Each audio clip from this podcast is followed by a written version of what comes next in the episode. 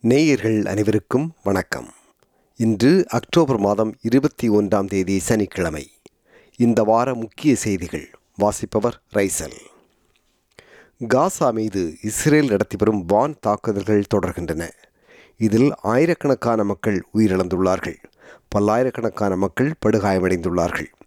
Hamas அமைப்பு Israel மீது நடத்திய தாக்குதலை அடுத்து இஸ்ரேல் தொடர்ந்து காசா மீது வான் தாக்குதல் நடத்தி வருகிறது. இதற்கிடையில் ஹாமாஸ் பிடித்து வைத்திருக்கும் சுமார் இருநூறு பணைய கைதிகளில் இரண்டு அமெரிக்க பெண்களை ஹாமாஸ் விடுதலை செய்துள்ளது. நேற்று வெள்ளிக்கிழமை என்பதால் இஸ்லாமிய தொழுகைக்கு பின்னர் உலகின் பல நகரங்களில் காசா பாலஸ்தீன மக்களுக்கு ஆதரவாக ஆர்ப்பாட்டங்கள் நடைபெற்றன. இன்றும் நாளையும் ஆஸ்திரேலியாவின் பல நகரங்களில் பாலஸ்தீன ஆதரவு பேரணிகள் நடைபெறவுள்ளன. சிட்னி பேரணி ஏற்பாட்டாளர்களில் ஒருவரான ஜோஷ் லீ இப்படி கருத்து வெளியிட்டார் We're out there to stand with the people of Gaza who are suffering horrendous war crimes at the hands of the state of Israel right now. Uh, unfortunately, those crimes are being supported by Western governments all around the world. Uh, this is a massacre that's going on, it's a genocide. We need to stand against that. Northern டெரிட்டரியின் டார்வினில் உள்ள துறைமுகத்தை சீன நிறுவனம் குத்தகைக்கு எடுத்து நிர்வகிப்பது ஆஸ்திரேலிய பாதுகாப்புக்கு உகந்ததல்ல என்று எழுந்த விமர்சனத்தை அடுத்து இது குறித்து அரசு மறு ஆய்வு செய்துள்ளது. துறைமுகத்தை நிர்வகிக்கும் சீன நிறுவனத்தை கண்காணிக்க போதுமான நடைமுறைகள் அரசிடம் உள்ளன என்ற அடிப்படையில் குத்தகையை ரத்து செய்ய அவசியமில்லை என்று அரசு முடிவு செய்துள்ளது. விக்டோரியா மாநிலத்தில் குறிப்பாக மெல்பர்னில் நிலவும் வீடு பற்றாக்குறைக்கு தீர்வாக மெல்பர்னில் அதிக உயர்ந்த மாடி கட்டிடங்கள் அப்பார்ட்மெண்ட்ஸ் கட்ட அரசு அனுமதி தருவதே தீர்வு என்றும் மெல்பர்னுக்கு வெளியே அதிக வீடுகள் கட்ட நிலம் ஒதுக்குவது தீர்வல்ல என்றும் இன்ஃப்ராஸ்ட்ரக்சர் விக்டோரியா நடத்திய ஆய்வு முடிவு அறிவிக்கை தெரிவிக்கிறது.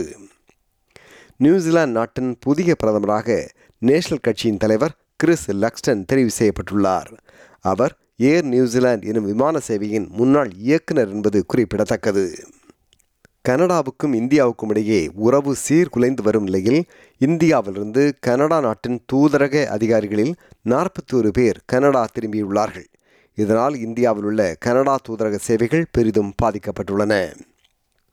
பூர்வீக குடிமக்களுக்கு நாடாளுமன்றத்தில் வாய்ஸ் அமைப்பை ஏற்படுத்துவதை மக்கள் நிராகரித்திருப்பதை அடுத்து குயின்ஸ்லாந்து மாநிலத்தில் பூர்வீக குடிமக்களோடு குயின்ஸ்லாந்து அரசு ட்ரீட்டி ஒப்பந்தம் செய்து கொள்ள திட்டமிட்டிருப்பதை தாம் ஆதரிக்க மாட்டோம் என்று குயின்ஸ்லாந்து மாநில எதிர்க்கட்சியான லிபரல் நேஷனல் கட்சியின் தலைவர் டேவிட் கிரிசாஃபூலி கூறியுள்ளார் விக்டோரியா மாநிலத்திலும் விக்டோரிய அரசு ட்ரீட்டி குறித்த முழு தகவலையும் வெளியிட்ட பின்னர்தான் தாம் அதை ஆதரிப்பதா இல்லையா என்பதை முடிவு செய்வோம் என்று விக்டோரிய மாநில எதிர்க்கட்சித் தலைவர் ஜான் பெசோட்டோ கூறியுள்ளார் We haven't seen anything from the government, and my understanding is the government is working at what it will do now.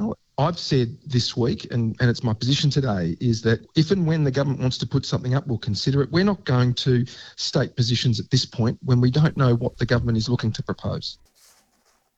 Sydney Opera House திறந்து வைக்கப்பட்டு ஐம்பது ஆண்டுகள் ஆவதை கொண்டாடும் நிகழ்வு நேற்று ஓப்பரா ஹவுஸில் நடைபெற்றது ஆஸ்திரேலியாவை சுற்றியிருக்கும் பசிபிக் தீவு நாடுகளிலிருந்து ஆஸ்திரேலியாவுக்கு பணிக்கு வருகின்ற சுமார் மூவாயிரம் தொழிலாளர்களுக்கு பெர்மனன்ட் விசா நிரந்தர விசா வழங்கப் போவதாக அரசு புதிய திட்டம் ஒன்றை அறிவித்துள்ளது. இந்த வார முக்கிய செய்திகள் இத்துடன் நிறைவு பெறுகின்றன.